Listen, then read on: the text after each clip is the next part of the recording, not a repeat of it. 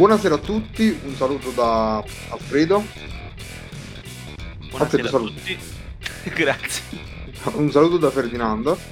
Ciao e arrivederci. Ah no, un saluto di benvenuto, scusami. Esatto, vedi, vedi Ferdinando subito come è pronto. Alfredo. E allora ciao e benvenuti. E oggi, parle- oggi parleremo di un film eh, abbastanza recente, vabbè, in un'ottica secolare, che è Chi ha incastrato Roger Rabbit. Molti di voi già lo conosceranno, se non lo conoscete vi invito a guardarlo prima di ascoltare questa puntata del podcast. Il film è, correggetemi, correggetemi se sbaglio, del 1989-88. 88. 88. 1988 e parla di è la storia di un coniglio che viene incastrato no? in realtà c'è molto altro Che viene censurato.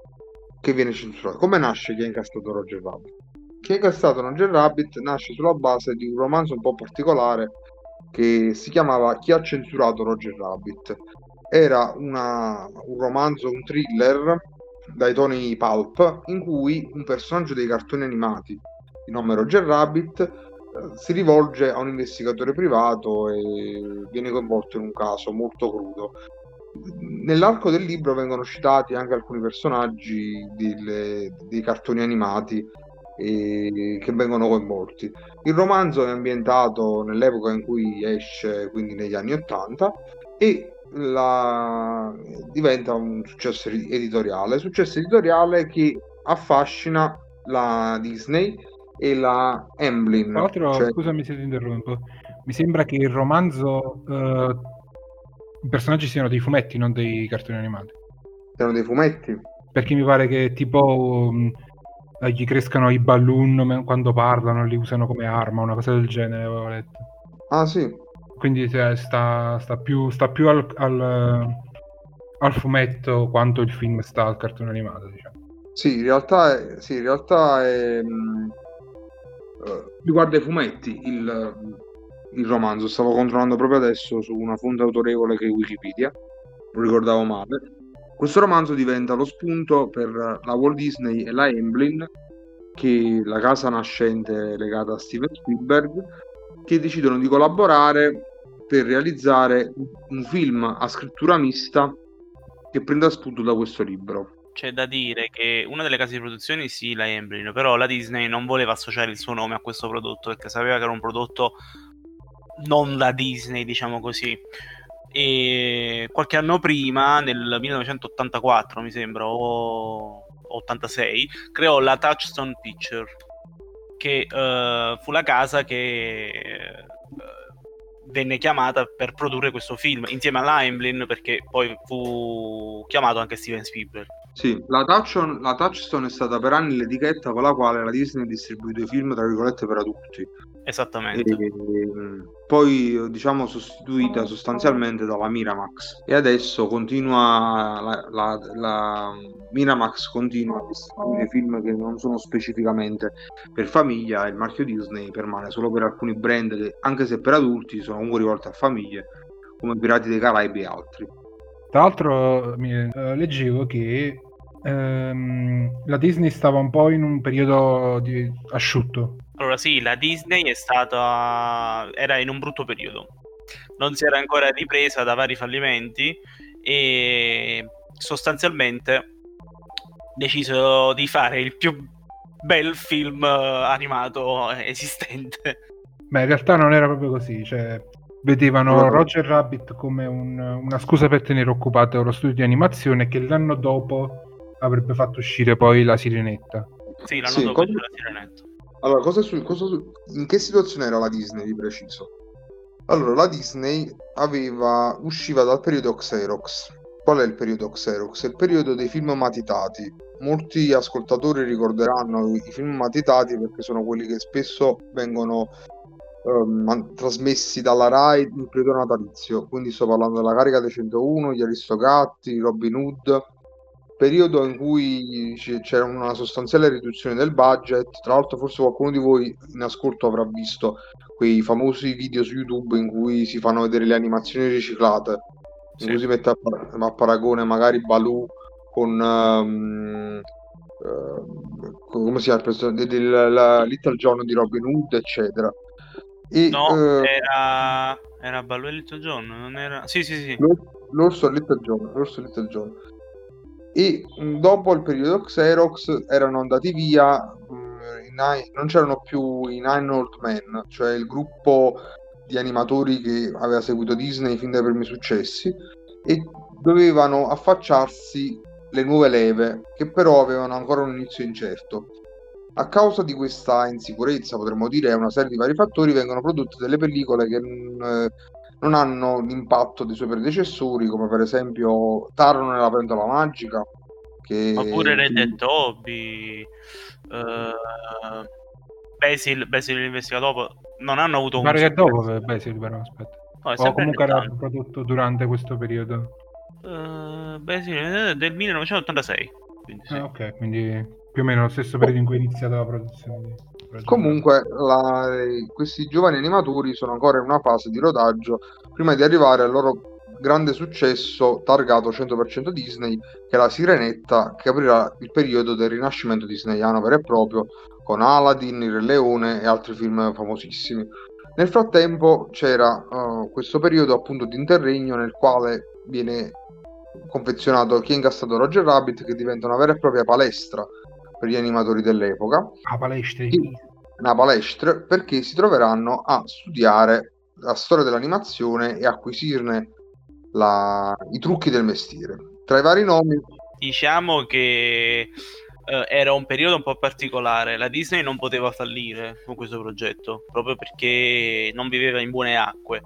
E, ehm, poi ci stava anche la sottotrama, diciamo chiamiamola così, della guerra di animazione giapponese e, uh, e, americana, perché negli anni 80 c'è stato il boom degli anime giapponesi. Gli anime giapponesi sostanzialmente erano mh, mm, cartoni a basso costo, uh, non avevano un labiale, erano scene a, a inquadratura fissa, quindi avevano un costo minore. Dalla parte sua la Disney aveva una qualità maggiore del, uh, dell'anime però uh, negli anni 80 ormai tutti avevano una televisione in casa, quindi erano bombardati da, da questi anime. Tra l'altro c'era proprio tutto un progetto giapponese in cui andavano anche a ri, uh, ad animare storie occidentali. Infatti ci sono stati un sacco di libri che hanno dato video con cui hanno preso spunto poi per dare vita ad anime, T- tipo La piccola floghera, Robinson Crusoe, proprio i Tre Moschettieri, c'è l'anime dei Tre Moschettieri e tantissime altre storie. Sì, mi inserisco giusto istantaneamente per eh, ricordare le due serie animate giapponesi di Pinocchio che consiglio caldamente. E tra l'altro, non so se per pura causalità o fu scelta apposta, nel 1988 è uscito un altro film d'animazione che ha sconvolto, che ha, che ha fatto storia, gruppo giapponese che è Akira, in cui si misero tantissime altre case di animazione giapponese collaborarono per far uscire questo, questo, questo cartone, questo film. E tra l'altro la Ghibli non partecipò eh, perché stava lavorando a altri progetti, tra cui eh, il mio vicino Totoro. E pr- proprio di collaborazione, eh, sarà la collaborazione tra studi sarà la base del progetto che ha incassato Roger Rabbit perché in chi ha incastrato Roger Rabbit verrà proposta una trama sensibilmente diversa da quella del suo omologo cartaceo, con una, un, un, giallo che però si tinge di toni di commedia, ambientato negli anni 40, anni 40 che sono praticamente la golden age dell'animazione. E la, l'ambientazione diventa il pretesto per mostrare personaggi animati non solo Disney di quell'epoca, ma anche della Warner Bros. e anche della Metro Golden Mayer e anche dell'Universal, tra l'altro. Poi, poi ne par- parleremo anche dei vari cameo. Tra l'altro, e... mh, giusto per, per, rientrare nel discorso di, che incastra storicamente questo film, è, è, è, un miracolo che esiste questo film proprio perché è arrivato nel momento giusto. Cioè, mh, qualche anno prima non ci sarebbero stati mezzi tecnologici per farlo. E qualche anno dopo, dopo la Sirenetta, la Disney avrebbe detto voi non state bene col cervello. Sì, le aziende Beh, si in che, in che senso, scusami? Non ho capito perché la Disney avrebbe detto oh, voi non state bene col cervello. No, non avrebbe mai, mai, avrebbe mai, fatto una, un, un, progetto del genere, finanziato una roba del genere, fatto comparire i suoi personaggi insieme alla, dire... alla concorrenza, un personaggio come Jessica Rabbit associato a, a Disney. C'è, c'è, da dire che loro perciò usarono la touchstone, proprio per non comparire... Mm, per non comparire nei titoli. Proprio sì, ma le loro c'erano... proprietà intellettuali ci sono. Sì, sì, sicuramente, però ma la... ci sono di tantissime tante, di tante altre, di altre, case. Però la posizione della Disney fu ambigua in questo senso e dopo vedremo, soprattutto per, per quando analizzeremo il dopo. Tra l'altro in però Italia dopo... è distribuito dalla Warner Bros. Vabbè, certo. la Warner Bros. ha distribuito pure Kingdom Hearts, se non sbaglio. Comunque, vabbè, lasciamo stare. Torniamo a bomba nel film. Il film è ambientato negli anni 40, se ben ricordo precisamente nel 1947. Sì. Racconta la storia di una star del cinema d'animazione per, cioè, eh, ispirata al personaggio del libro, che è Roger Rabbit, sulla quale gli autori costruiscono una serie fittizia. Questa serie fittizia è il, è composto di vari corti e uno di questi corti è in apertura del film. Tra l'altro il corto è proprio un classico corto di quegli anni.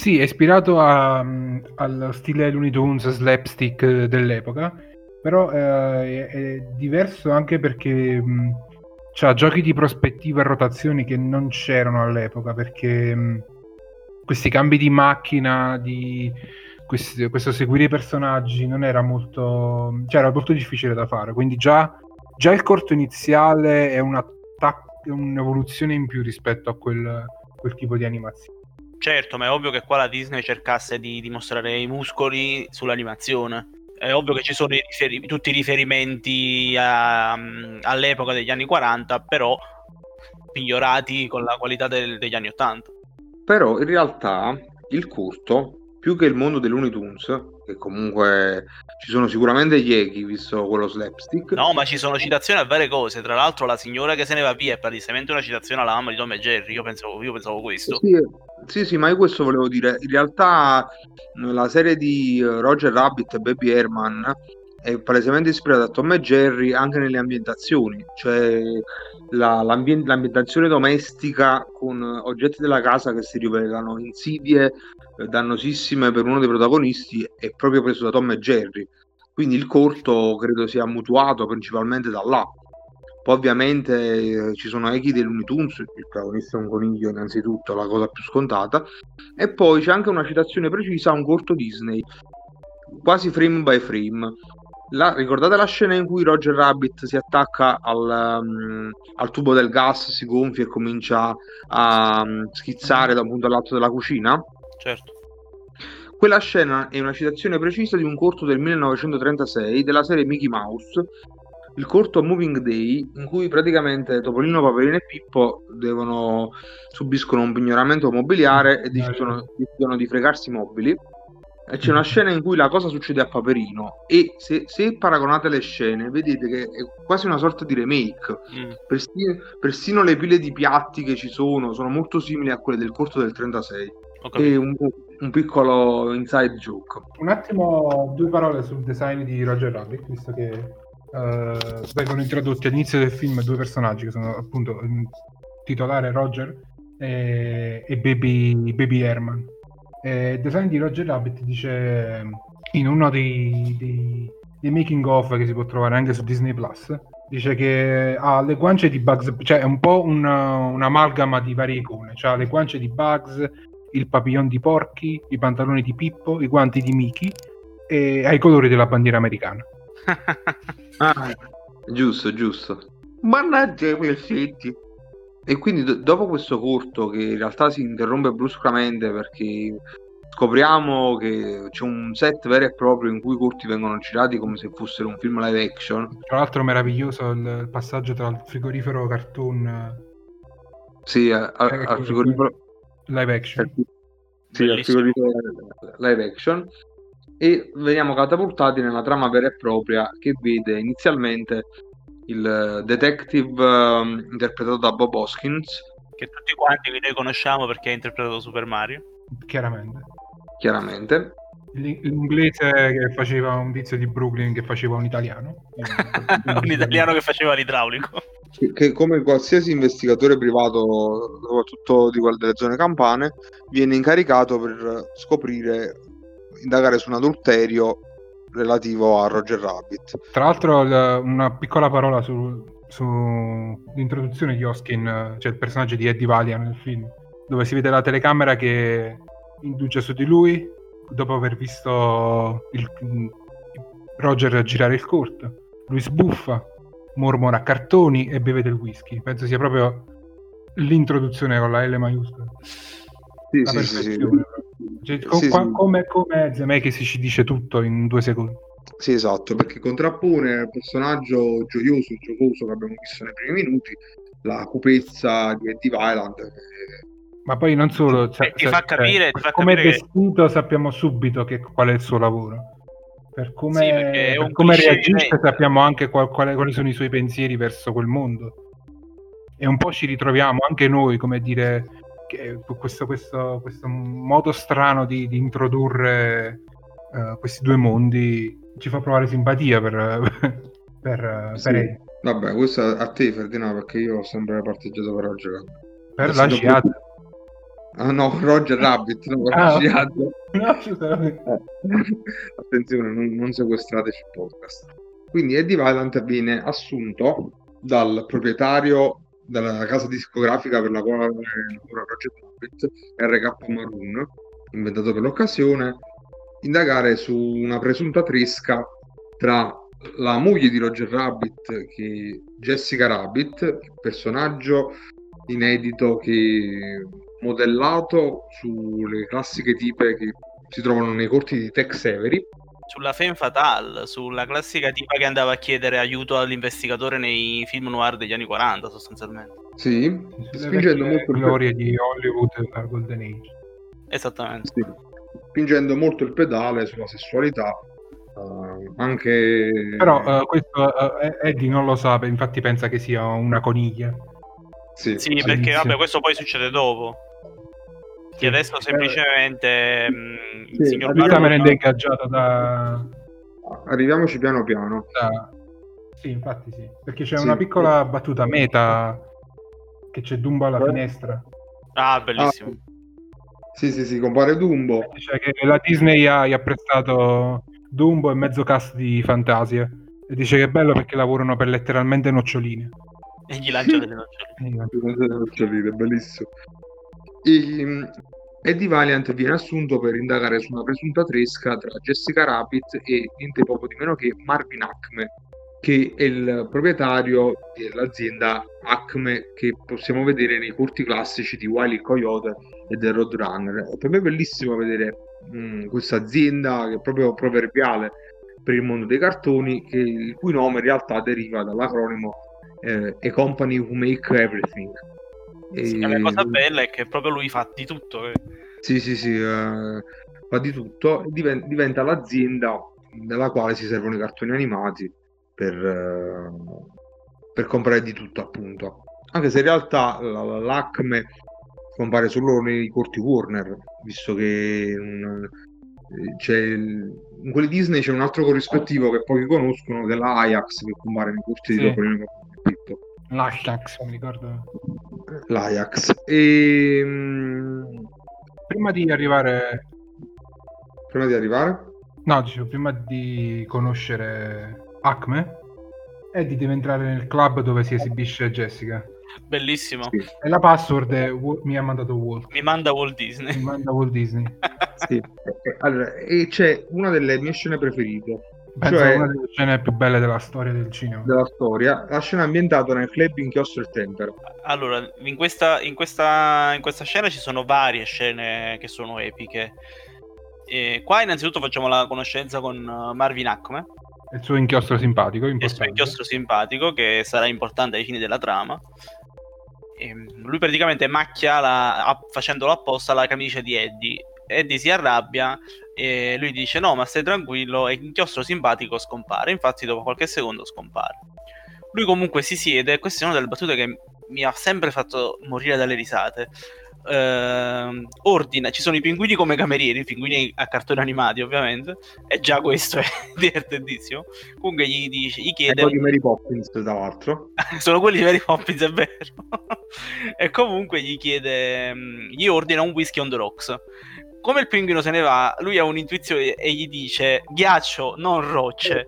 E a me questa cosa fa morire da ridere perché dopo il pinguino arriva, gli porta il whisky e dentro il whisky ci sono i sassi, ovviamente. bellissimo, e poi lui come sempre, cartoni. Cartone. ovviamente. Tra l'altro Ma prima- io- prima Mentre lui, mentre succede tutta questa cosa, sul palco del locale stanno facendo uno spettacolo comico eh, due personaggi, due grandissimi personaggi dell'animazione, che probabilmente è uno dei crossover più belli del mondo. Praticamente sul, sul palcoscenico ci sono due, due paperi, due pa- tra i paperi più famosi al mondo, Daffy Duck e Paperino, che stanno facendo un duetto comico. Eh, stanno suonando al pianoforte, ovviamente si danno fastidio nei loro, nei loro rispettivi tratti, quindi eh, tipo a un certo punto Paperino caccia un cannone e la sua faccia è con le corna da diavolo, cosa che tra l'altro credo abbia fatto veramente in un altro corto, poi questo lo sa Leo di sicuro. Sì, sì, sì, compare in, eh, se non sbaglio, in più curti, sicuramente compare in Donald's Crime, Sì, co- col- con la faccia indiavolata, diciamo così. in cui Paperino attenta al, um, al salvadanaio dei nipoti. Ah sì, bellissimo. Chiaro. Um, a proposito di questa, di questa straordinaria scena, che è l'unica occasione in cui vediamo Paperino e Daffy Duck insieme, c'è da notare La che prima Da- ultima. la prima e ultima volta c'è da notare che c'è un Daffy Duck particolare Mm, perché è il Daffy Duck degli anni 40 che è un po' diverso dal Daffy Duck che magari si conosce in genere. Questo perché? Questo perché in realtà di Daffy Duck nella storia dell'animazione ce ne sono stati fondamentalmente due. Il primo Daffy Duck che è quello lì di Tex Avery e Bob Clampett che potete vedere nei primi corti che le- quello che letteralmente significa il suo nome, cioè un papero pazzo, un Daffy Duck, che si diverte a tormentare i propri avversari con follie di ogni genere, saltando da un lato all'altro dello schermo con la sua caratteristica risata che fa "Uhuhu, uhuhu". ed era il personaggio di punta delle, Looney Tunes prima che subentrasse Bugs Bunny e un tipo di mm, umorismo un poco più sofisticato e psicologico.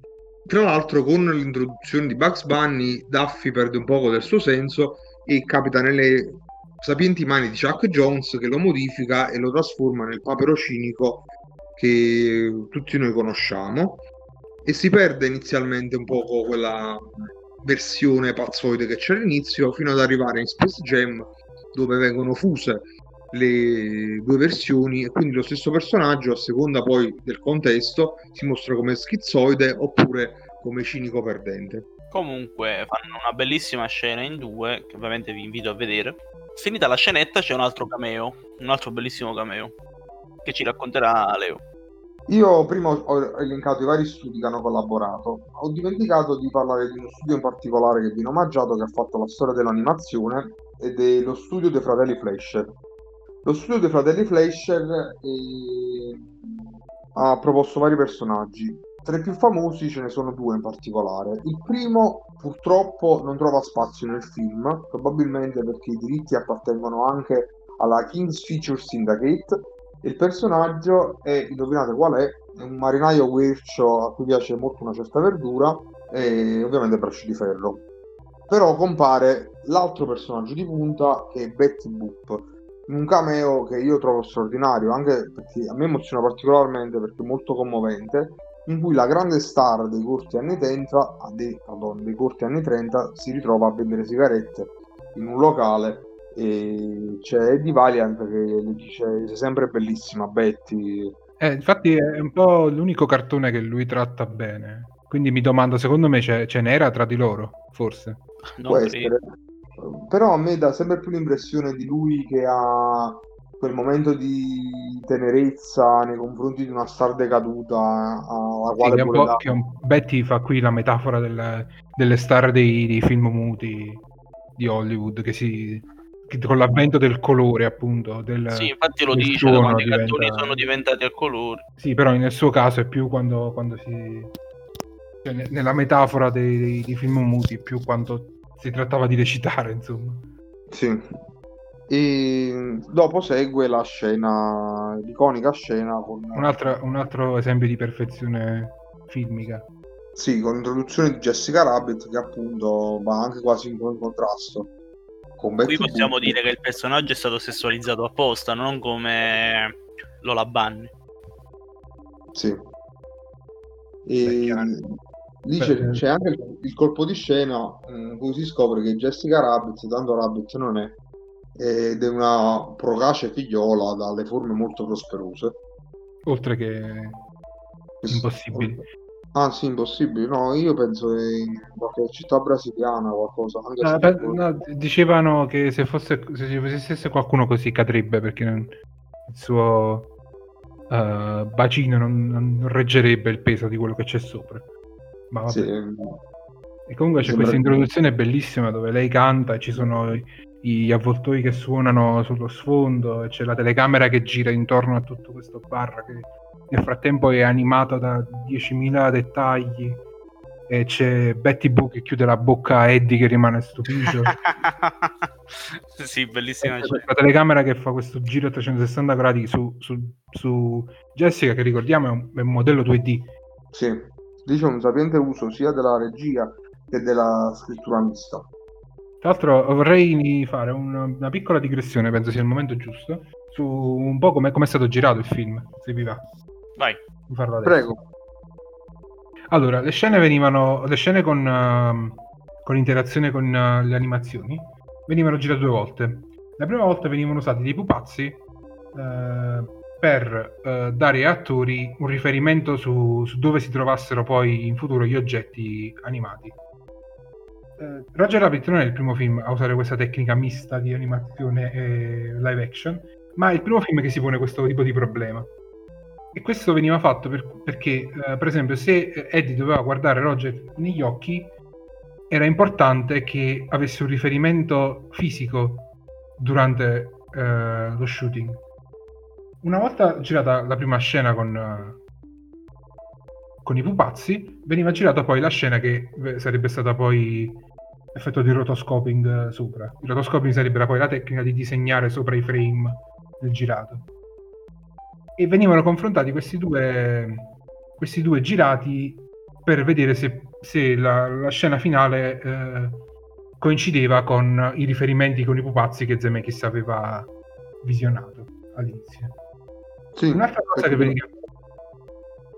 No, volevo dire sempre, per la prima volta c'è una massiccia interazione tra i personaggi, tra gli attori e i personaggi animati, perché gli esperimenti precedenti di scrittura mista erano molto statici. Eh, mi permetto di citare giusto un paio, come Mary Poppins, oppure Pomi Dottone e Manici di Scopa, o Cool World, in cui eh, i personaggi, gli attori erano fissi su uno sfondo completamente animato e le interazioni erano limitatissime.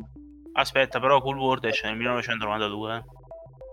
Pardon, allora eh, chi ha incastrato, volevo dire, Mary Poppins e Mary Poppins oppure Vomito Ottone e Mani- e Manici di Scope. Scusa, sì. Un'altra cosa che hanno fatto gli attori sta- è stato seguire dei corsi di mimo. Per esempio, molte volte Eddie prende per le orecchie Roger. e questo lo ha aiutato a vendere il fatto che stesse sollevando qualcosa di pesante. Un'altra cosa importantissima che è stata fatta è l'uso massiccio di eh, pupazzi, eh, marionette, per esempio i, i- come si chiamano i, i cattivi che poi verranno introdotti dopo. Eh, Le faine.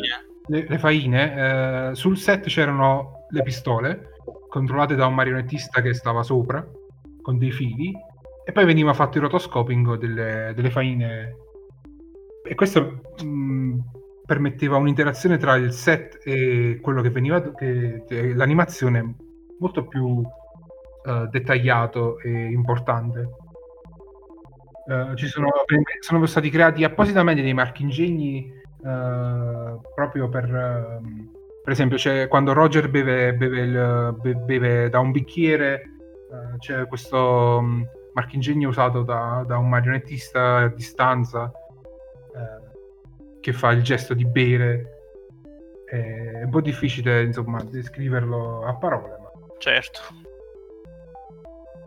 Ovviamente questo stiamo parlando di un'epoca in cui non c'è, non c'è niente di computer qui, non c'è nessuna CGI, nessun effetto speciale. Eh, ci sta un, c'è il direttore artistico che è Richard Williams, che è probabilmente uno che è stato che è uno dei migliori. È stato uno dei migliori direttori di animazione esistenti. Tra l'altro è stato anche un, un cagacazzo perché per l'epoca eh, l'animazione di solito veniva fatta, si dice on twos, cioè sul secondo bit di frame. Cioè, spieghiamo per chi non è avvezzo. Eh, ogni secondo di un film sono 24 frame. Sì. ok? Di solito l'animazione veniva fatta ogni due, cioè venivano quindi disegnati, do- fa- fatti 12 disegni e ripetuti due volte. Questo ovviamente eh, per Richard Williams non era abbastanza, lui voleva più fluidità. Quindi per questo film sono stati creati 24 disegni ogni frame. Se tu pensa che... Un secondo. E, de- e alla fine il film avrà 55 minuti di, di animazione. Infatti la post-produzione è durata un anno. Pensa che comunque la Disney lo voleva cancellare, poi dopo convinsero a, a a- a continuare e, e diede altro budget, che a un certo punto non si poteva più tirare indietro, e detto ormai il film lo dobbiamo far uscire e quindi finirono i lavori.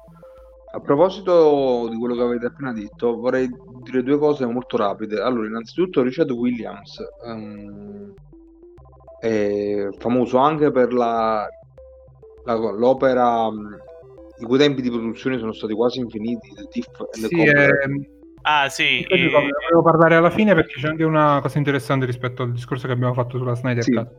E, ne- e parliamo alla fine. Sì, ah, infatti, sì, eh, sì, è molto interessante quella cosa, ho capito di cosa stai parlando. Concordo. In più volevo parlare delle faine. Le faine. Un attimo solo, eh, scusami, Leo, a questo punto vorrei finire ehm, il processo produttivo del film perché manca veramente giusto l'ultima cosa. Eh, fisicamente poi cosa veniva fatto? Zemeckis ha girato il film come fosse un film, ha detto ai- agli animatori ve la, vedete, ve la piangete voi. E quindi lui girava il film, poi venivano stampati i frame in bianco e nero e dati agli animatori. Gli animatori mettevano la, la carta disegno sopra e disegnavano.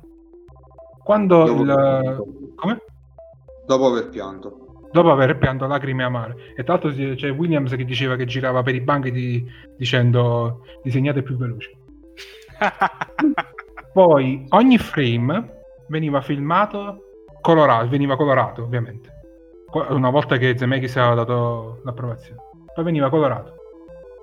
Eh, veniva filmato il frame colorato, veniva filmato il matte, che sarebbe la silhouette, e poi le ombre. Perché? Perché Zemeckis diceva io voglio che questo disegno sia 3D, cioè voglio che mi vendete il fatto che questi cartoni esistano in in un contesto tridimensionale. Quindi questi tre shot poi venivano eh, messi insieme al frame live action. E quindi dopo tutto questo casino ave- avevi, avevi un 24 di secondo di film. Bene. Eh, però questo, dopo questo bordello ha reso il film immortale, cioè nel senso non è invecchiato di un secondo questo film. certo. Eh, fun, fun fact, eh, in alcune scene Eddie è animato. Per forza di cose, tipo quando sta sulla, sulla- sul taxi. Sono alcune scene in cui non si è potuto fare altrimenti che animare anche, anche Eddie, però non si nota moltissimo. Sì, probabilmente nelle scene di magari di transizione col taxi. Sì, eh, non so tutti, non c'ho l'elenco, ma Sì, sì, sì, ho capito. Prosegu- proseguiamo con la trama. Dopo la scena del club in chiosso e tempera, Eddie Valiant riesce a sorprendere la, co- la- la coppia, tra virgolette, di Acme e Jessica Rabbit fare niente proprio di meno che farfallina farfallina. Cioè, Allora ragazzi, allora ragazzi, io sono 30 dall'88 a oggi che sono 33 anni Sì. e ancora non ho capito che cos'è farfallina farfallina. Come cos'è farfallina farfallina? Farfallina farfallina è quel gioco che si faceva all'asilo. Prima batti- le mani, poi colpisci la mano dell'altro. perché l'italiano non hanno tradotto farfallina farfallina. Ah, ok. Adesso ho capito perché io dalle foto, perché quello lui- lui fa vedere le foto, sì, non ho capito foto. che cos'era. Si chiama Patty Cake in inglese. Ah. È proprio una canzone per bambini dove poi Sì, sì, immaginavo. Ehm, è una specie di No. Bene, questo mistero è stato risolto, possiamo andare avanti. Comunque le, le fo- le foto vengono consegnate a Roger Rabbit che le vede ha una crisi di gelosia. Nel- nel studio di eh, come si chiama? Mi scordo sempre. RK Maroon.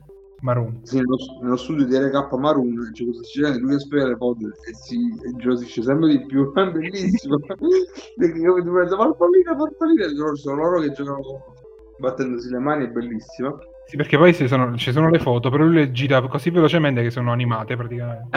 Ho trovato una- un'ironia molto meta anche questa.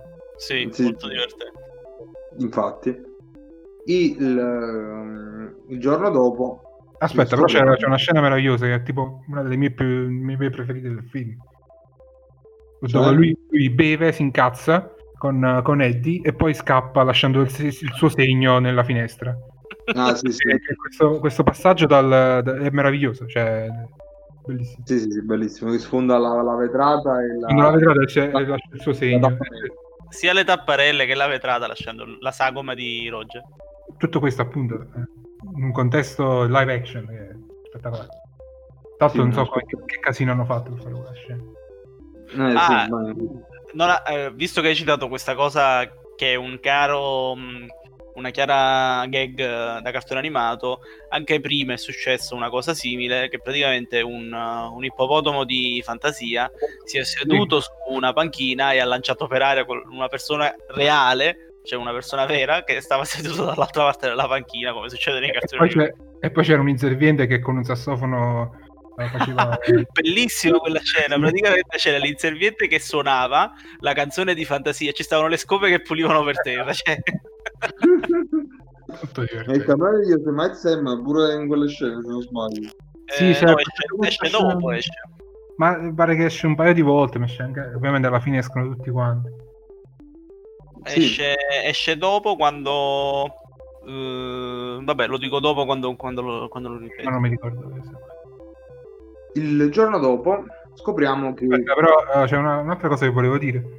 Ehm, noi non sappiamo molto di Eddie, eh, ma eh, Zemeckis, quale ottimo filmmaker, quale era, attenzione, eh, Perché era, scusami. è un hot take mio, eh, cioè, secondo me Zemeckis ha fatto più un bel film da almeno un paio di decenni, e non è vero. comunque. Adesso vado- andrò a vedere la film. Ma, ah, eh, se- se gli ultimi 5-6 film, diciamo che sono un po' così. C'è questa cosa bellissima dove noi, c'è, c'è questa scena dove Eddie eh, guarda vecchie foto e i ritagli di, gior- dei ritagli di giornale. Noi sappiamo immediatamente tutto quello che è successo. Cioè che il fratello è morto eh, per via di un, di un cartone perché gli è caduta un, un pianoforte in testa. Ah, questo lo scopriamo dopo, però. eh. Lo scopriamo dopo. Sì, sì, eh, infatti No, c'è tutto, mistero, c'è tutto il mistero che lui ce l'ha con i cartoni, ma non si capisce perché. Poi No, no, no, no, non è vero, non è vero, perché lui va a prendere la macchina fotografica dalla, da Dolores e gli altri dicono perché è così incazzato? Dice perché il fratello è morto. eh, Sì, però lui, lui- lui raccon- racconta il fatto dopo, però. lo racconta quando lui sta nel dopo, cinema. però Dolores lo, sì, però Dolores lo dice a, Ecco, agli altri- agli avventori del, del bar. Mm, ecco eh, qui, qui mi abbiamo, abbiamo un contesto più specifico in questa scena dove Ecco, io mi permetto di dire, anche se io non sono esperto di cinema, ehm, che io credo sia una costruzione magistrale del personaggio, perché gli indizi vengono, si presentano piano piano, centellinati nell'arco dello svolgimento della trama. Quindi sc- scopriamo piano piano chi è davvero Eddie Valiant. è, E- è una cosa che si chiama show don't tell. Cioè, Sì, mostra ma non raccontare. Sì, che ma molti registi ignorano, però non, non chiamo polverone. Eh. E, mm, il giorno dopo, prego Ferdinando, interrompimi di nuovo. Sì, eh, perché dovrei interrompere? Perché già mi hai interrotto due volte quando ho detto il giorno dopo. No, in realtà volevo dire che... No, no, però, però in effetti se ci pensate, no? Cioè, visto che ormai Cartoni. si è fermate, eh, cioè questa backstory sua del fratello è molto tragica, ma è anche, dopo tutto, è anche un pianoforte in testa, quindi fa anche ridere. Quindi non so, cioè, No, eh, mette questa ambiguità sull'umorismo slapstick dei cartoni, perché il pianoforte in, in testa è una classica gag slapstick dei cartoni, però eh, è legato a una tragedia in questo caso e, si gioca molto su questa ambiguità. è un po' la cifra stilistica di tutto il film. Continua Leo, il giorno dopo? Il giorno, do- il, il giorno seguente, fregato, il, gio- Un giorno frequente scopriamo che Marvin Acme è stato ucciso. E, mm, il principale sospettato ovviamente è Roger Rabbit. Ecco, adesso andando alla Acme, eh, fanno il, c'è il cameo di Yosemite Sam. Sì, ah sì, giusto, c'è il cameo di, qui c'è il cameo di Yosemite Sam.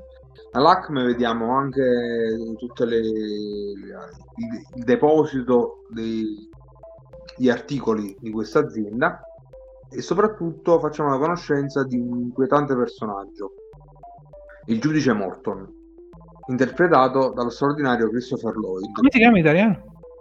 Giudice Morton. Davvero. Perché in inglese come si chiama? Judge Doom. Ah sì? Sì. Ah, non lo sapevo. I- diciamo che il, la- il de- il destino infausto è stato tradotto dagli adattatori italiani come Morton, qualcosa che riecheggia la morte. Io pensavo, essendo Morton, non un nome italiano, sempre pensato che fosse quello Il nome giudice di- destino eh, pure era bruttino. Anche io. Il giudice destino, il cugino, un cugino latveriano Eh, di nome Vittorio.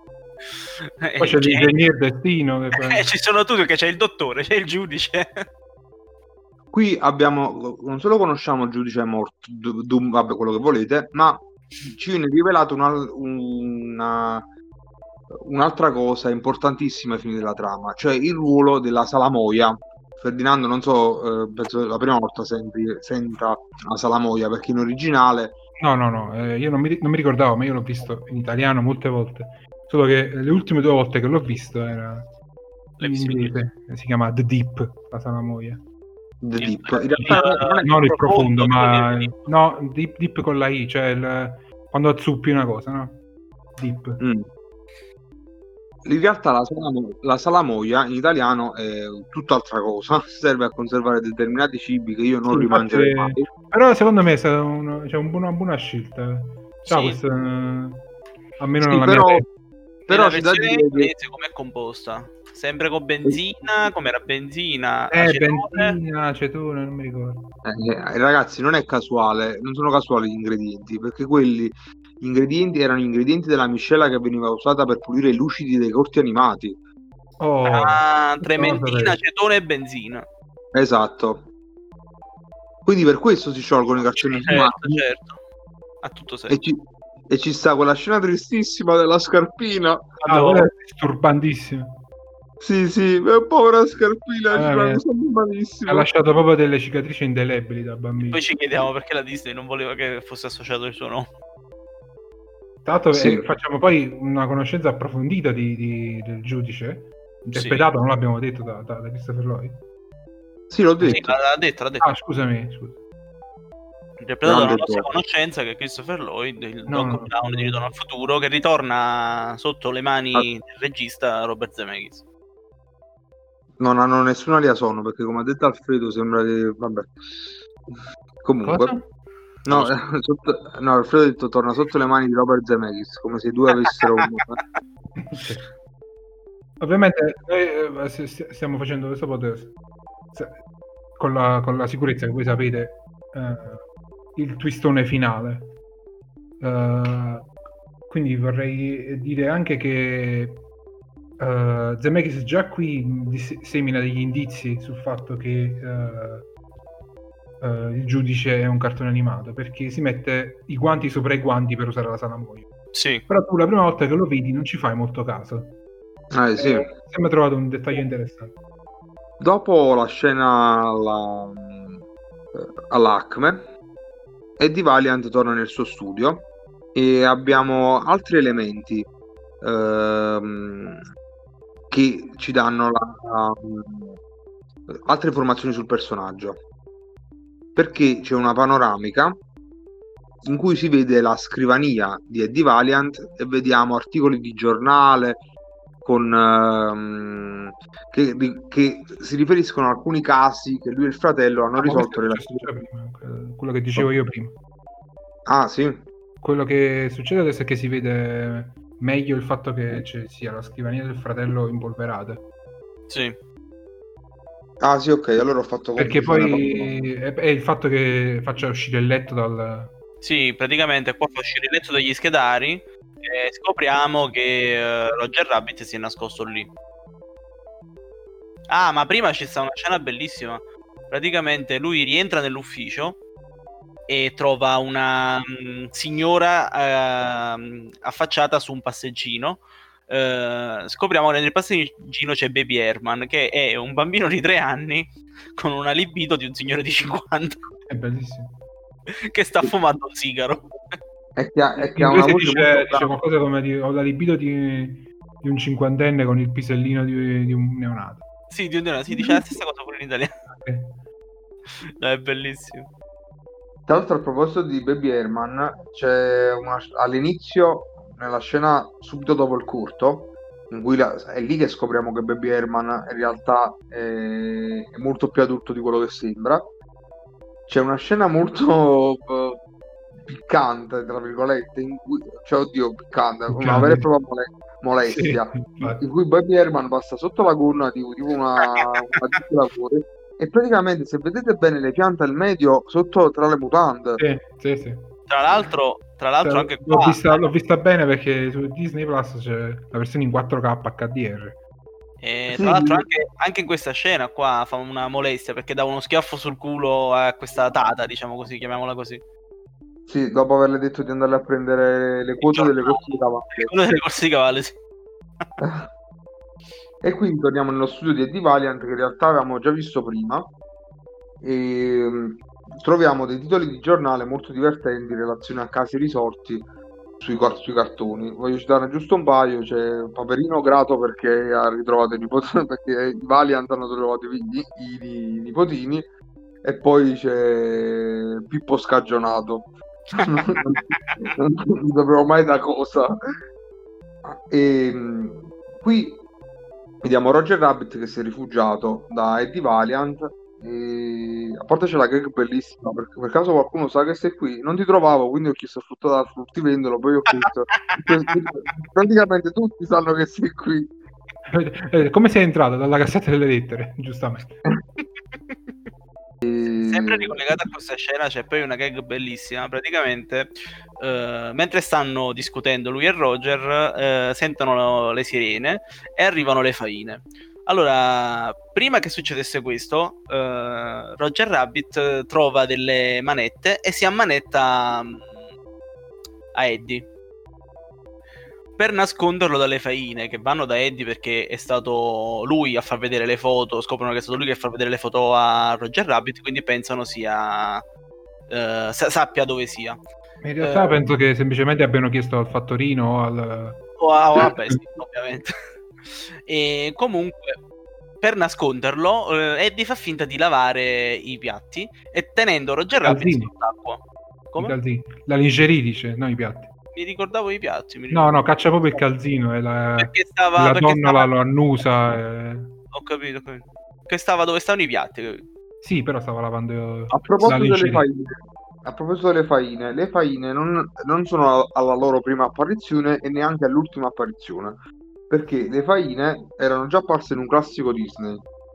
Uh, sono le cattive che appaiono nelle avventure di Ichabod e, Ichabod e Mr. Todd ah. nella, nella, parte relativa al vento delle salici. Il vento delle salici è una trasposizione di, di un romanzo che ha per protagonista questi animali, eh, un rospo, una, un tasso, una talpa, che sono coinvolti in una sorta di, di trama relativa a, a, contratti, furti e le, queste faine cercano eh, questo famoso contratto in un'avventura rocambolesca tornano in chi ha ingassato Roger Rabbit e non sarà la loro ultima apparizione perché ritorneranno come gli sgherri del capitano Pietro Gambatelegno nel bellissimo mediometraggio Il principe povero di Topolino.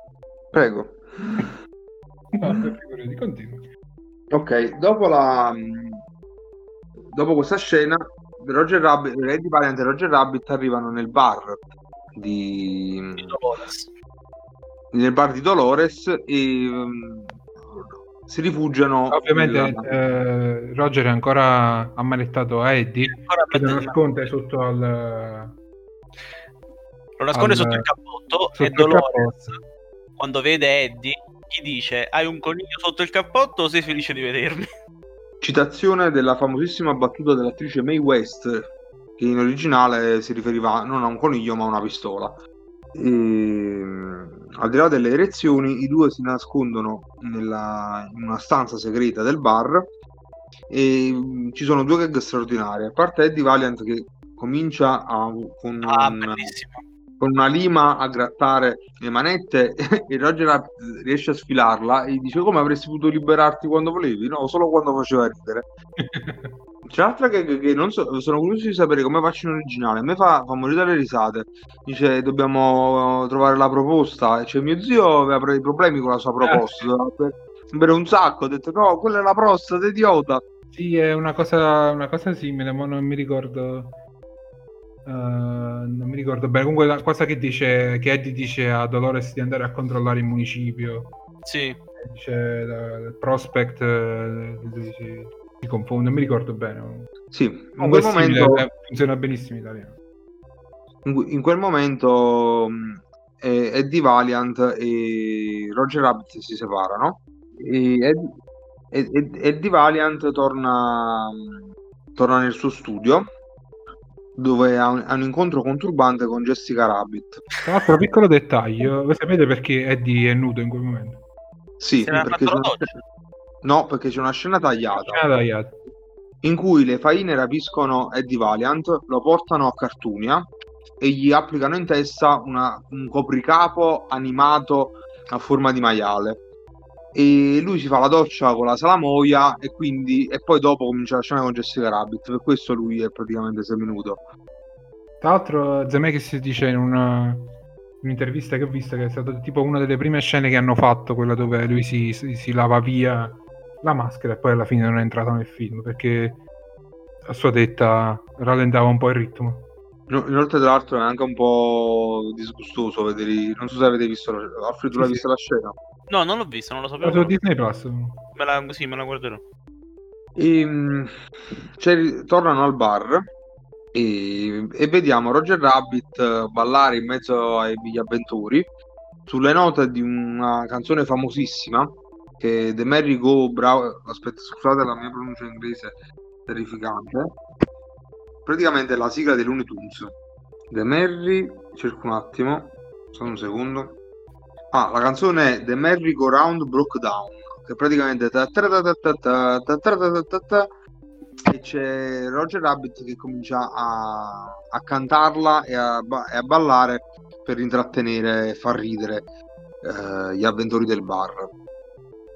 Però eh, la, Eddie Valiant è costretto a, a, nascondere Roger Rabbit perché è in arrivo il giudice Morton con le faine e mh, con grande sorpresa di Eddie Valiant, nonostante le domande del giudice Morton, nessuno degli avventori del bar tradisce Roger Rabbit che è nascosto nella stanza segreta del bar. Ho una domanda però, Sì, c'è una cosa che mi chiedo da, da parecchio.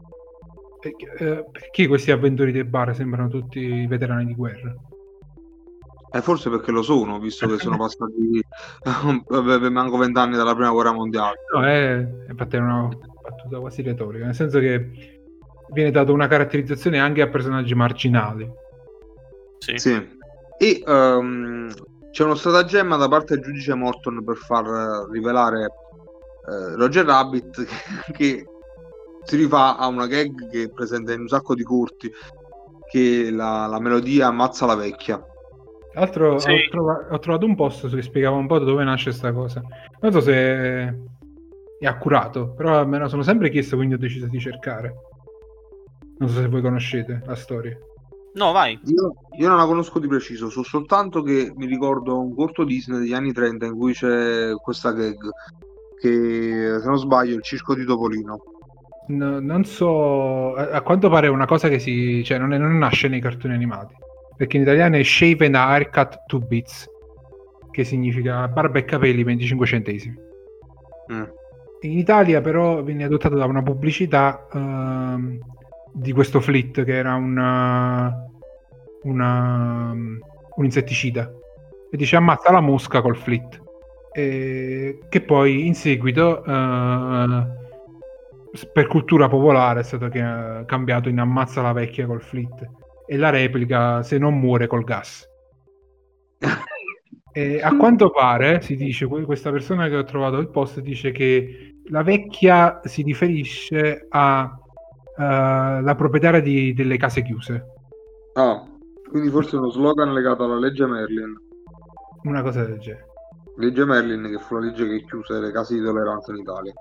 E questo stratagemma non fa rivelare Roger Rabbit che non riesce assolutamente a resistere a non, completare, a non completare, il tormentone, ma grazie a, a un'idea di Eddie Valiant, che è una citazione a un, un'altra famosissima gag, un'altra famosissima gag, eh, Eddie Valiant riesce a convincere Roger Rabbit a bere dell'alcol, che come avevamo visto nella scena precedente da RK Maroon, lo porta a emettere de- un, un, suono di una sirena e a creare confusione. La gag è presa dai corti di Bugs Bunny.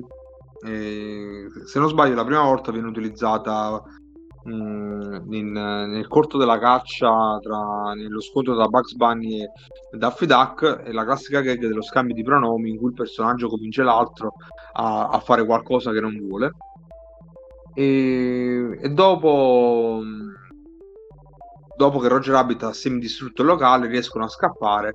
Anche perché così... uh, c'è un mm. altro di quei dettagli che dicevo prima. La salamoia si sparge per terra e il giudice si scansa. Anche qui sembra un dettaglio buttato lì così la prima sì, volta, sì. però. però sembra realtà... un dettaglio perché dici, vabbè, magari non si vuole sporcare, cioè istintivamente pensi che non si vuole sporcare. O anche si sia scansato e basta, cioè non, non ci pensi neanche volendo. Sì, anche perché nella stessa scena ci sono le donnole, le faine che si scansano anche loro, quindi è quasi normale che si scansi anche lui. Non so se vorrei l'idea. Vabbè, è normale che loro si scansino perché sennò vengono cancellati. Sì, bello, e, qui, e tu lo sai, vedendo. Poi c'è anche il giudice che si scansa, mm, però non ti fai tante domande perché anche tutti quelli che sono nella scena si stanno scansando. Sì, è vero, cioè, proprio, la, la, proprio nella costruzione della scena l'inganno è, è ben fatto.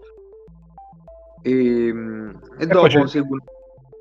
e poi c'è il, il personaggio migliore del film.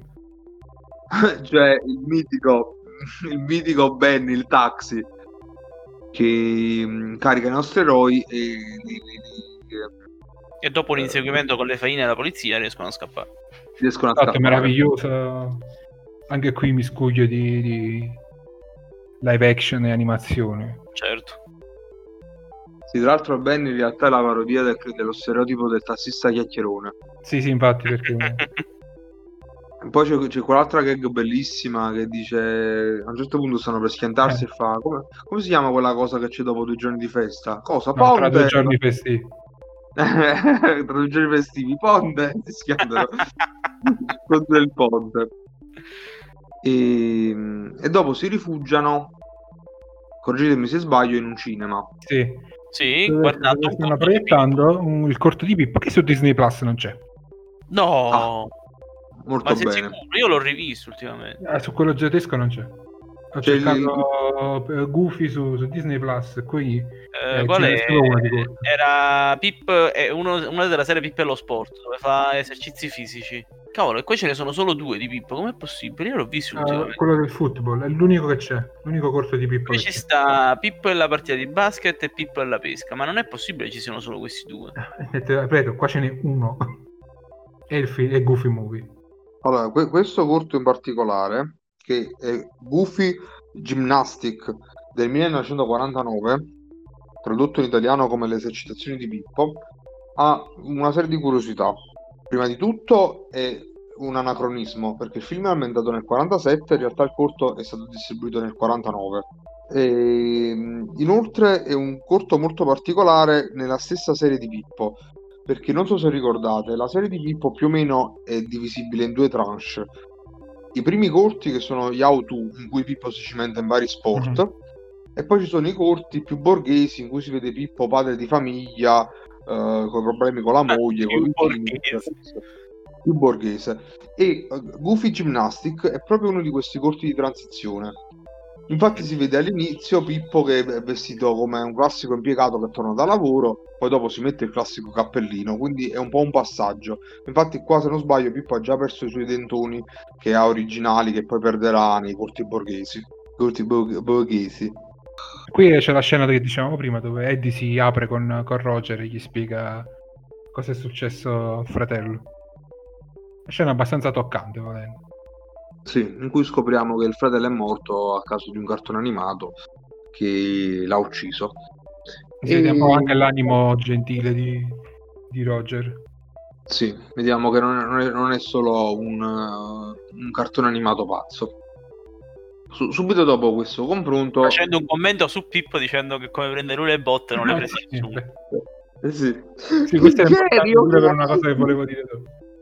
Sì, bellissimo, il genio, bellissimo, Una, un sincero apprezzamento professionale che ho trovato straordinario, proprio stima tra colleghi.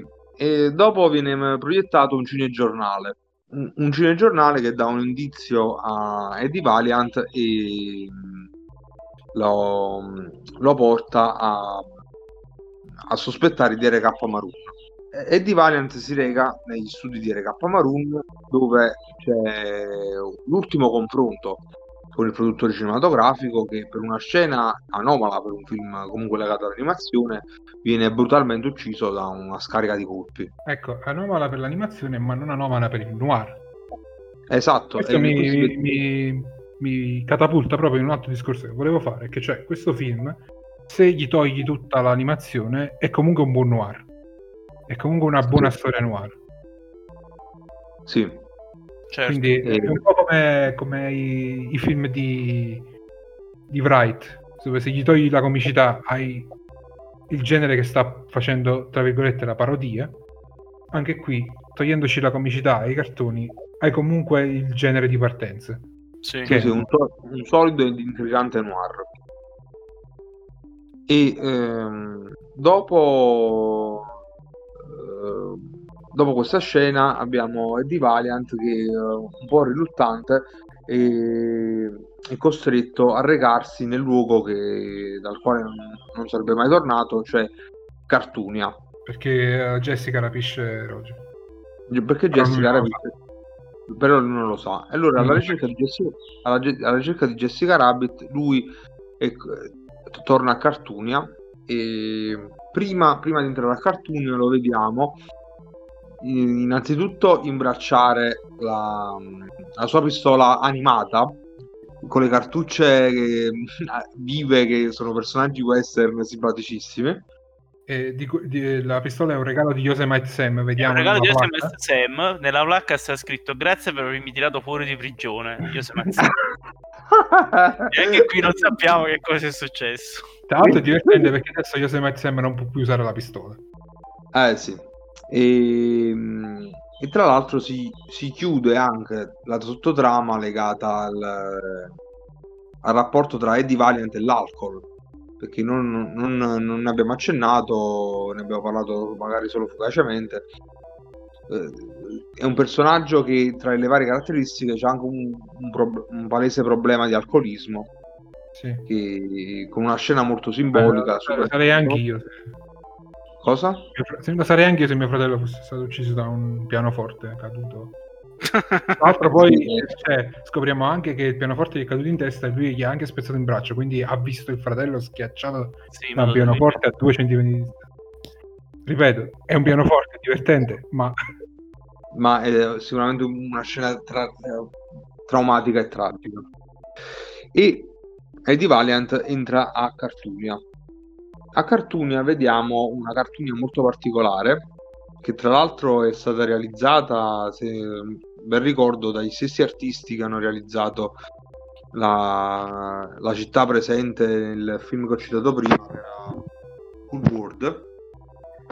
E no, una città... aspetta, aspetta un attimo, cosa? Sì, la, la città Cartoon è stata realizzata dai, dai stessi artisti che hanno fatto Cool World. Ah sì? Sì, sì, eh, infatti no. ne, ne, ne, condivide i toni pazzarelli, solo che ovviamente Cool World viene declinata in maniera più grottesca e inquietante. Quello, quello, è un'esagerazione da un'altra parte, tra l'altro.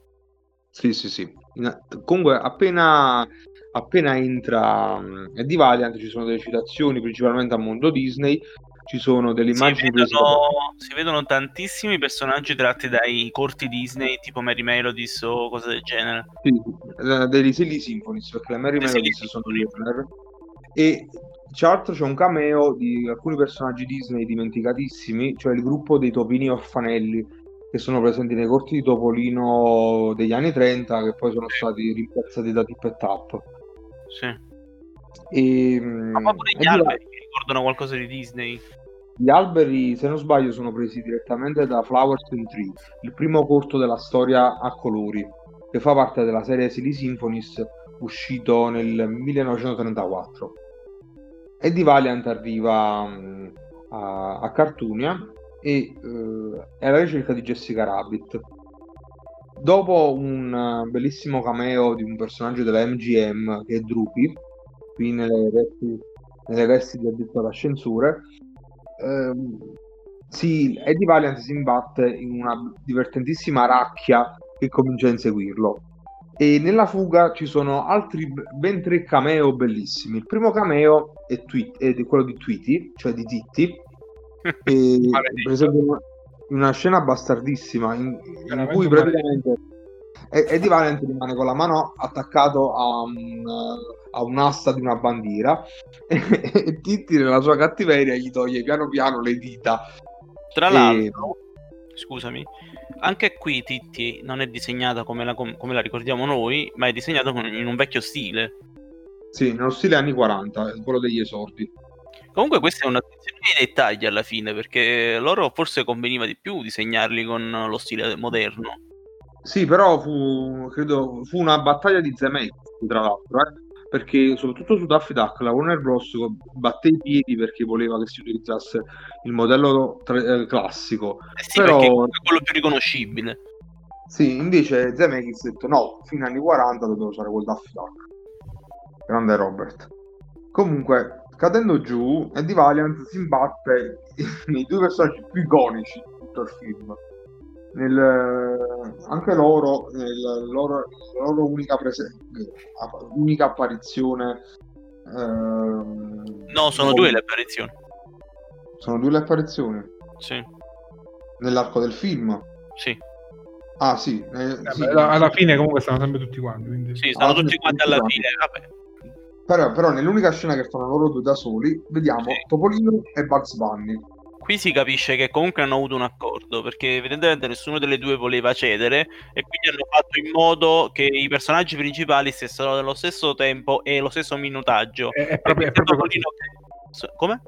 È proprio così. C'era l'accordo tra Disney e Warner che Eh. Sì. dovevano avere lo stesso minutaggio, Eh, lo stesso numero lo- di battute e non dovevano eh, essere troppo fuori personaggio. E infatti Walt, eh, Walt, Topolino e, e Bugs stanno nello stesso te- nella stessa scena e nello stesso tempo, come anche per eh, Paperino e Daffy Duck. E, mm, tra l'altro, poi quel, quel Topolino in particolare non ha nessun precedente. Perché è, un- è un- è molto un topolino iconico da merchandising in realtà. A me ricorda molto il logo di Topolino che poi sarebbe stato negli anni 90 per la The Walt Disney Company Italia. Invece quel Bugs Bunny è proprio precisamente il Bugs Bunny dei primi corti con Taddeo che, fatti da Tex Avery, che ha una testa più affusolata, quindi si ripete lo stesso discorso che si è fatto per Daffy Duck. Tra l'altro io non capisco perché non dice, Bugs non dice la battuta classica che dice sempre quando contra Eddie. Lo dice, la dice Eddie però a un certo punto. La, la dice prima a, a... mi scordo sempre il nome. A Maroon. Ah, RK Maroon. Dice quando esce dalla... dalla, dalla Sì, sì, sì, eh, dice what's up doc. Non lo so in italiano se lo dice comunque. Comunque nella versione, nella versione italiana, sia nella versione americana non dice che succede amico eh, Bugs Bunny quando incontra Doc, che ho No, controllato no. per vedere se lo diceva. Come? No, no, questo no, eh, sarà giusto una, una curiosità. Dice che succede? Ci buttiamo senza paracadute. Infatti pensavo, ah, forse nella versione americana la dice, invece no. La versione inglese. Tra l'alt- tra l'altro, ehm, la presenza di Topolino è, è importante anche per un altro motivo, perché quel Topolino è animato da Andreas Deja, che è, stato, è uno dei veterani degli studi Disney, uno dei principali protagonisti del Rinascimento disneyano, animatore tra gli altri personaggi anche di Jafar e, mm, se non sbaglio, Ursula e tanti altri personaggi. Va bene, comunque sta cadendo, cosa succede? succede che viene recuperato dalla racchia e mm, che lo bacia e lo sbalza in avanti. Tra l'altro non penso che sia animato Bob Hopkins, penso che abbia, veramente abbia dovuto rotolare per terra perché non mi sembra una controfigura quella. E tra l'altro ha, uh, si, si, sbarazza del, di questa racchiona con un, uno stratagemma bellissimo, praticamente strappa la, la, la striscia de, de, della strada e la fa sbattere contro il muro, bellissimo. E in quel momento uh, ricor- uh, c'è la vera Jessica. C'è, sì, c'è la vera Jessica, c'è la vera Jessica e uh, si sentono degli spari.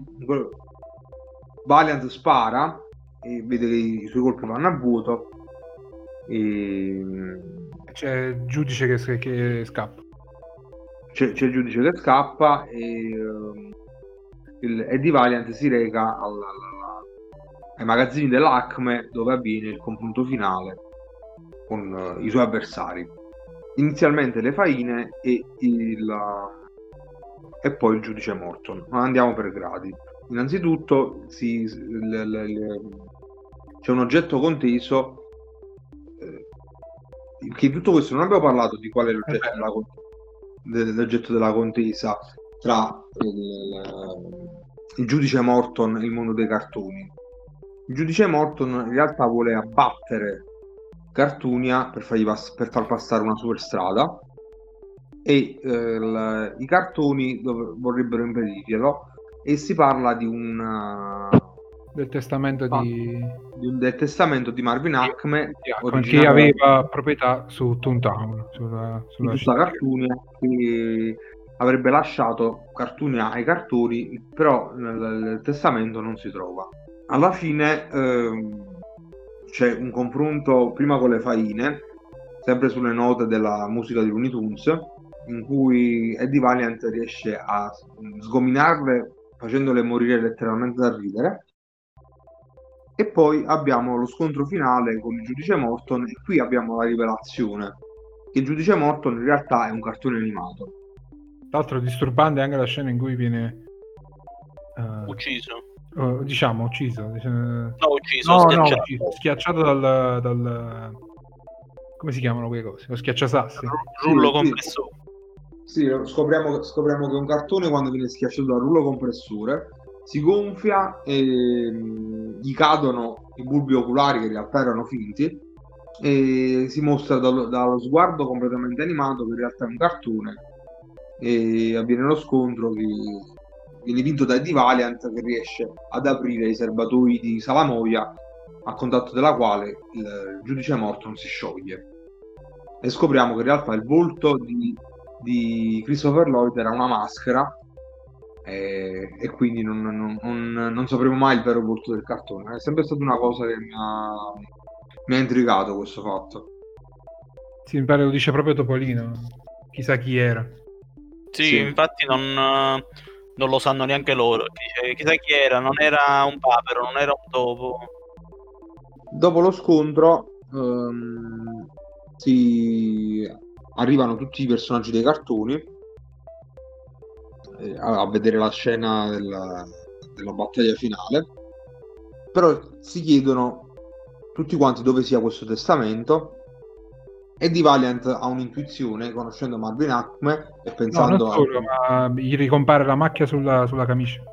Gli ricompare la macchia sulla camicia e da lì ha un'intuizione e capisce che la, un foglio che aveva preso Roger Rabbit in cui aveva scritto una lettera d'amore a Jessica per riconquistarla e era questo l'alibi di Roger Rabbit lui la, la notte dell'omicidio era, aveva osato scrivere una lettera d'amore a, a sua moglie e si scopre che il, la, la, il, foglio su cui Roger Rabbit ha scritto la lettera d'amore è in realtà il testamento di Marvin Acme.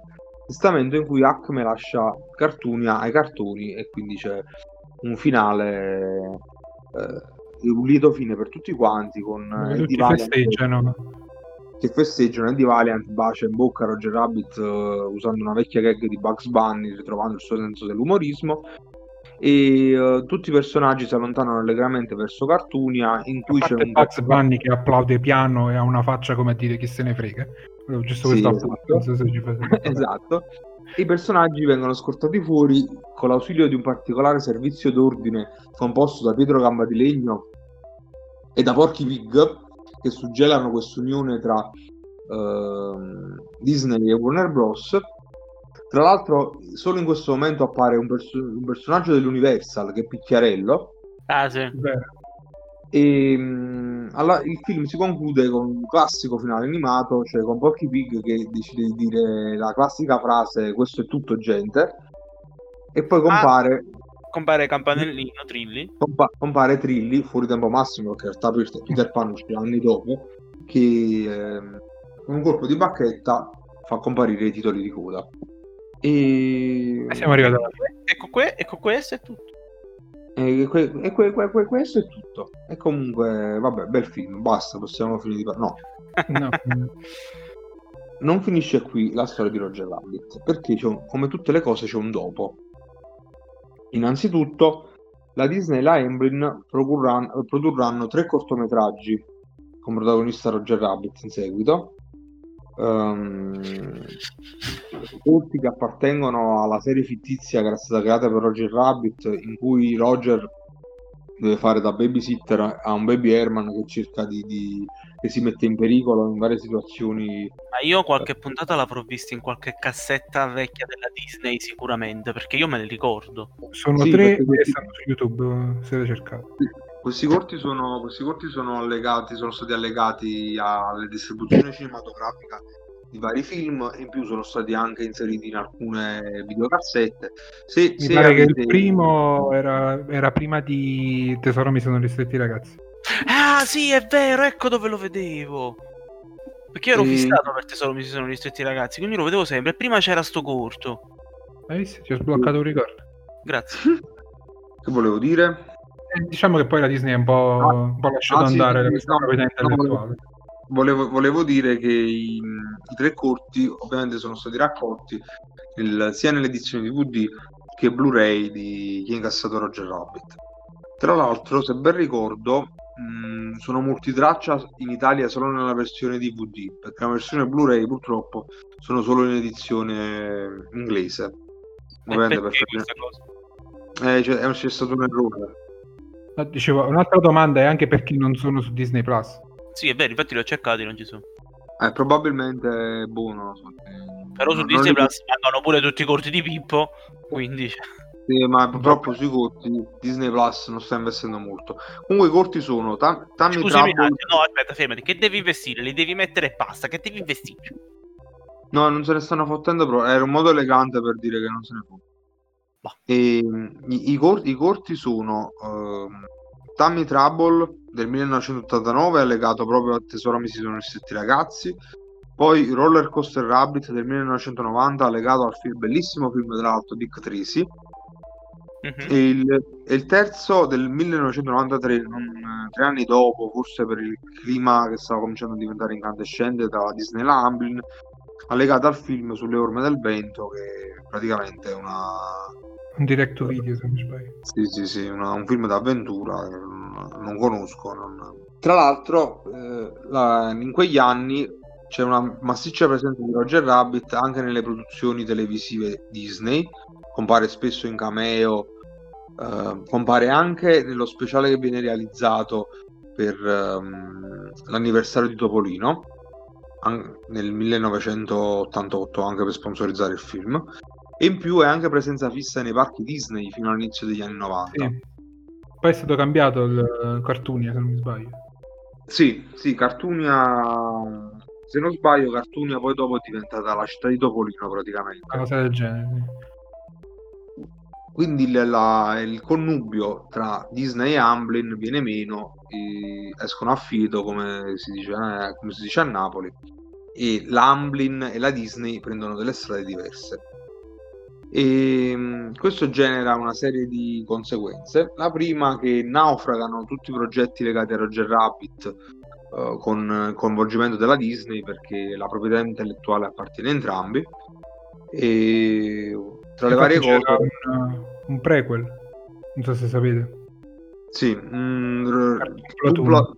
Toon Platoon. No, in realtà due, due prequel. Eh, diciamo volevano... questo era quello che è andato più vicino al concretizzarsi. C'era J.J. Abrams attaccato al progetto. Tra l'altro sì, c'era tra... una premessa interessante, non so se la conoscete. Tra l'altro leggo che praticamente Roger Rabbit dovrebbe essere il figlio di Bugs Bunny. No, questo no, non lo so. Sì, in Doom Platoon eh, c'era stata l'idea di per me aberrante, sinceramente, però vabbè, di dire che Roger Rabbit è il figlio di Bugs Bunny.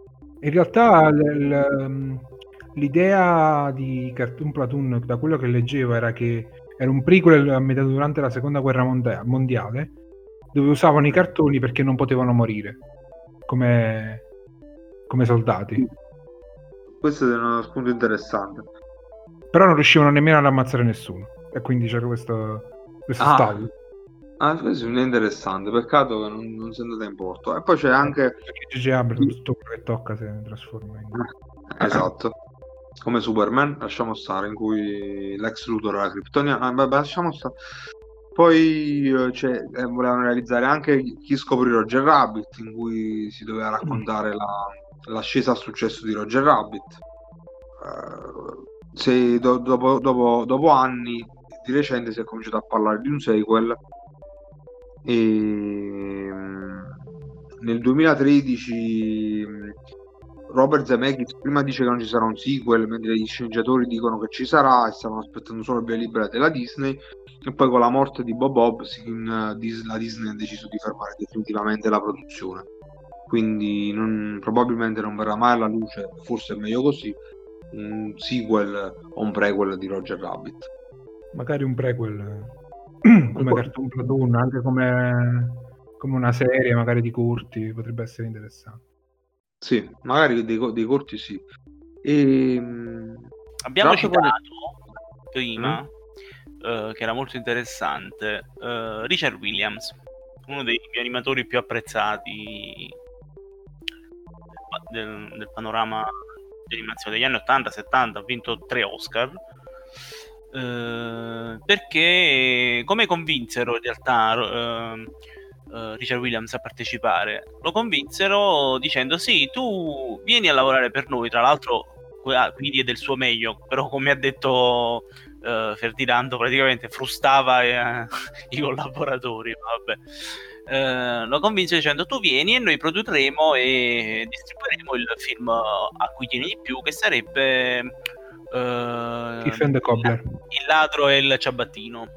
In inglese eh, lo pronuncia Ferdinando perché... The Thief and the Cobbler. E... Come prima giustamente ha citato Ferdinando, questo, questo film ha avuto un, un processo produttivo assurdo perché è iniziato la produzione nel 1964 se non mi sbaglio sì, era un suo pet project da, da sempre di Williams ci, ci ha lavorato per, de- per due decenni. Ci ha lavorato dal 64 fino al... Um, fino a quando non è uscito sostanzialmente. Ed è uscito nella sua edizione, l'edizione che voleva lui qualche anno fa. Parliamo di um, 5... Allora, 5 il problema è stato questo, è che... No, visto che volevi parlare di Cat, questo pure sì, era una Esatto, e infatti è questo il problema, che Williams la, la sua visione non, è, non l'ha mai vista, perché Uh, il film è uscito uh, sotto Weinstein, tra l'altro, perché aveva i diritti. Eh, però è uscito, è uscito con, uh, con, le musiche che lui voleva che fosse un film muto, con la gente che canta. Insomma, è uscita un, una versione che non era assolutamente quella che lui voleva. Eh, però una, una, distribuzione molto sottotono. Però uscì... ah, è uscita nel 95 la versione che dici tu. Sì, è una distribuzione sottotono come film minore per non intaccare pure la Laura di Aladdin che ha Tra molti dei... Aladdin prende molto, di, prende molto da quel film. Sì. sì, molti dicono che Disney abbia rubato l'idea del realtà, sono, sono, più suggestioni e uh, estetica di cui ha un grosso debito sì, sicuramente. Quello, quello, sì, ovviamente si riferisce, cioè, no, non c'è Aladdin, la lampada in, nel, nel Tiff and Cobbler, però uh, come estetica e come uh, diciamo setting eh, deve molto alla visione di, di, Williams. Quindi ci può stare sì. che qualcuno pensi, al, non dico al plagio, ma comunque... A un furto di idea. Un furto di idee. Eh, queste cose ci sono in un sacco di film della Disney, quindi lasciamo stare. Poi non sapremo mai la verità. E qualche anno fa, uh, dopo anni, i fan sono riusciti a, a mettere insieme una, una, una versione del, del, film molto molto vicina il, allo storyboard originale di, sì. di Williams. Sì. Uh, ripescando appunto disegni degli storyboard, disegni inediti fatti dai, dai fan, rest, ristorazioni di ristorazione, come si dice? Uh, restauri di, di, vecchie tavole, eccetera. Tra l'altro, se, non so se avete visto video e cose del genere, è molto, è molto interessante, soprattutto per quando è stato iniziato nel 64. Molte scene sono veramente spettacolari. Sì, ma io penso che debba molto anche alla, alla, all'esperienza di Williams sul set di, di, di, Roger Rabbit. Sicuramente, ma io parlo anche di scene che aveva, che aveva fatto prima, quando ha iniziato Roger Rabbit. Come dietro... tu, anche a Roger Rabbit lui voleva 24 animazioni per 24... 24 frame. Per 24 frame, quindi lui già lavorava su sta cosa da anni, quindi non dico che nell'84, nell'88 ovviamente non era finito, però diciamo che comunque aveva già fatto delle cose, che già aveva presentato per altre questo progetto ad altre case che nessuno aveva voluto proprio perché era per un lavoro assurdo. Tra l'altro, non so se sapete che in italiano c'è, è stato doppiato ed è su YouTube, totalmente gratuito. Quella, l'edit nuovo. Con l'edit nuovo, sì, restaurato e... e fatto. Tra l'altro è stata recuperata pure la, la bobina originale.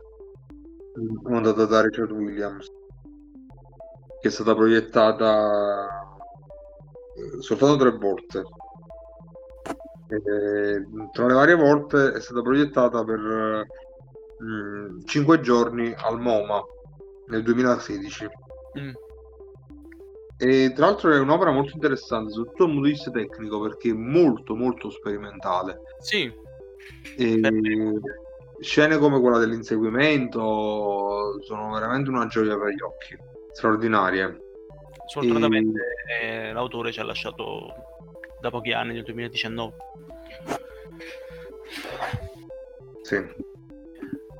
Tornando a, alle, alle, alle, conseguenze di Roger Rabbit, una serie che mh, avrebbe dovuto essere la serie di Roger Rabbit viene prodotta dalla Disney ed è la serie Bonkers la serie Bonkers viene prodotta nel 1993 dopo, appari- dopo alcune apparizioni del personaggio nella serie uh, un contenitore Road to Age che ha per protagonista questa Lince che è una star di Hollywood che appunto lavora come cartone animato che in pratica non, uh, non riesce più a trovare lavoro e deve riciclarsi come poliziotto uh, ed è coinvolto in vari casi mm, in cui sono coinvolti altri cartoni animati.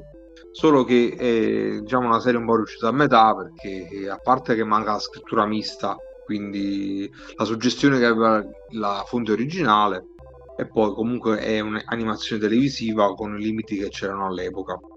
Anche se, anche se vi invito a mm, recuperare l'episodio in cui, in cui è presente Topolino perché è veramente delizioso anche per la trovata che hanno per ehm, dribblare il fatto che alla Disney ci fossero delle resistenze per mostrare Topolino in prodotti minori. e, ehm, non, non, termina qui il percorso me, di metanimazione della Emblem che dopo la sua storia con la Disney trova un'altra un altro collaboratore nella Warner Bros. E vengono realizzate delle serie con protagonisti cartoni consapevoli di essere degli attori che sono stati tra i prodotti più riusciti dell'animazione degli anni 90 e sono prima i Tiny Toons in cui tra l'altro ci sono anche dei cameo dei Looney Tunes i Tiny Toons per chi non li conoscesse sono dei, dei personaggi dei cartoni mh, di età infantile che eh, studiano sono studenti di un'università per cartoni e devono imparare ad essere cartoni e quindi sono coinvolti in questo college con i quali, che, in cui interagiscono con i loro insegnanti che sono gli Looney Tunes originali e poi col diretto erede di questa serie che sono gli Animaniacs in cui eh, c'è molta mm, meta animazione e ironia anche sul mondo dei cartoni. Beh, eh, si conclude in realtà mh, la vicenda di, uh, di chi ha incassato Roger Rabbit si conclude con uh, la Disney che fa miliardi e riesce a campare per poi produrre l'anno dopo l'uscita di incassato Roger Rabbit la Sirenetta e avere una nuova epoca d'oro. Chiamato dai critici il rinascimento disneyano che ha portato alla produzione di uh, Re Leone, Aladdin, chi ha incassato, uh, chi ha incassato uh, i Goblin Notre Dame e poi via dicendo. Sì, fino ad arrivare a Re Leone che è stato uno dei film che ha incassato di più uh, fino all'uscita di Frozen praticamente. Ah, pensavo stessi dicendo che è stato copiato da un'opera di Osamu Tezuka, scusa non solo, anche da Bambi, però non, non, non, non apriamo questo discorso, magari ce, ce, lo riserviamo per un altro episodio. Ma in realtà è, com'era? Il ladro che ruba, il genio copia, come... Eh sì, sì, infatti. infatti Tarantino, Tarantino, dice il genio ruba, infatti vi sconsiglio di invitarlo a casa. Volevo, volevo lasciarvi con una domanda. Il film si basa molto sui tropi dei, dei vecchi cartoni animati. Uh, per esempio, I la finta Jessica, i troops. Eh... Leo, aiutami. Come si dice? Cliché, tormentoni. No. Eh... Stilemi. Stilemi, cose tipiche, i troops. Vabbè, ho capito. Eh, tra cui appunto la finta Jessica Rabbit, il pianoforte in testa, il, il buco finto, diciamo, 2D che diventa tridimensionale. Sì. Secondo voi, no? Le nuove generazioni che sono cresciute con diversi cartoni animati tipo Peppa Pig e cose del genere sono in grado di seguire e di cogliere queste sfumature del film? Questa è una bellissima domanda. È una bellissima domanda perché credo che il grande successo di Roger Rabbit sia comunque strettamente legato al fatto che quei corti sono stati diffusissimi in televisione anche nei decenni successivi, cosa di cui non sono proprio sicuro adesso. Perché noi che... che non sia così. Tu sei sicuro che non sia così? Almeno da un paio di generazioni a questa parte. E non so se noi siamo stati gli ultimi a, a vedere quei corti, non, non, credo, anche se devo dire che... Uh, boh, mm. allora, però ci sono cose che l'animazione ricicla. ricicla. Tipo... Sì, sicuramente, però io parlavo proprio di...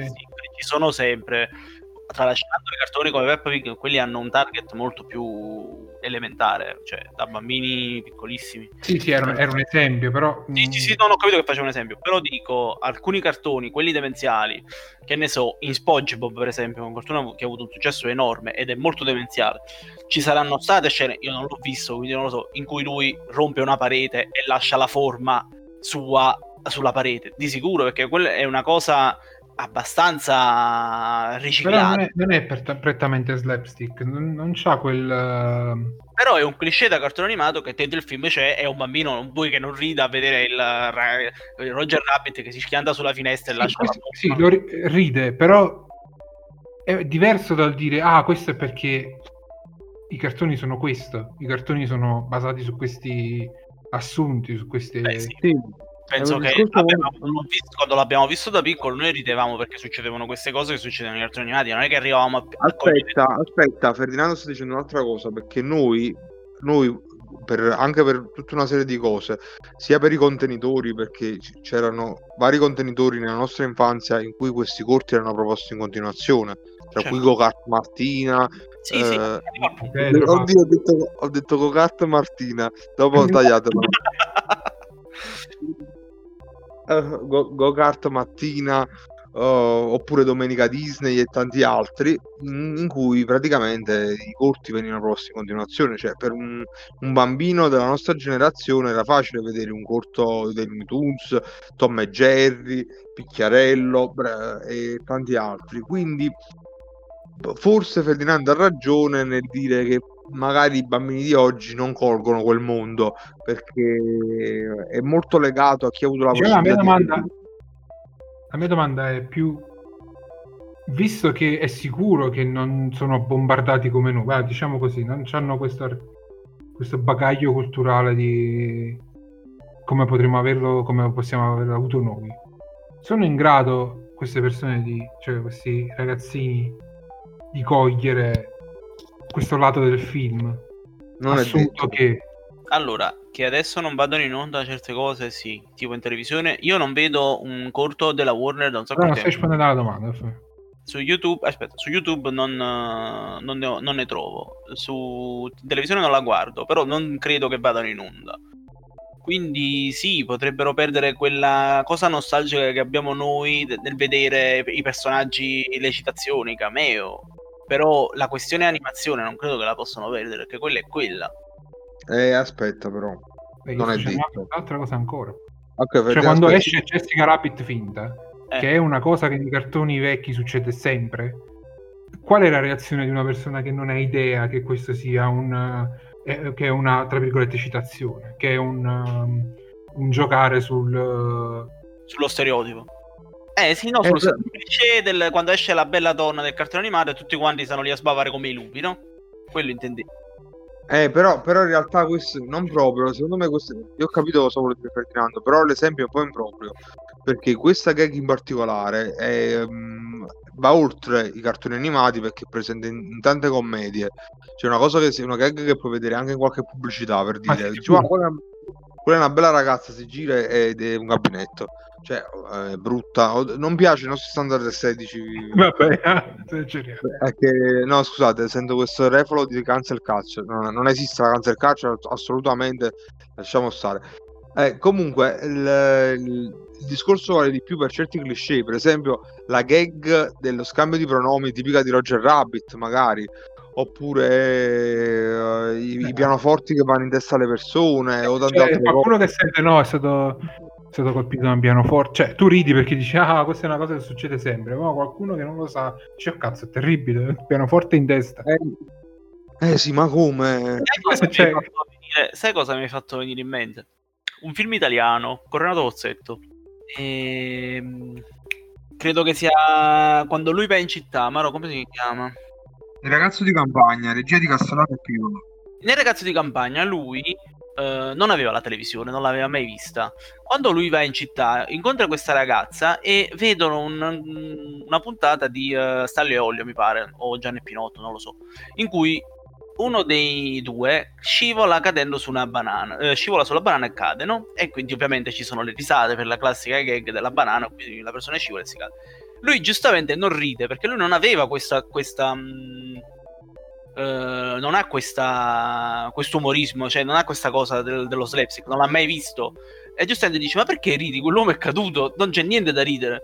E lei dice: No, è comico perché quando cade ti fai male, uno ride, no? Ma non mi ricordo la spiegazione precisa.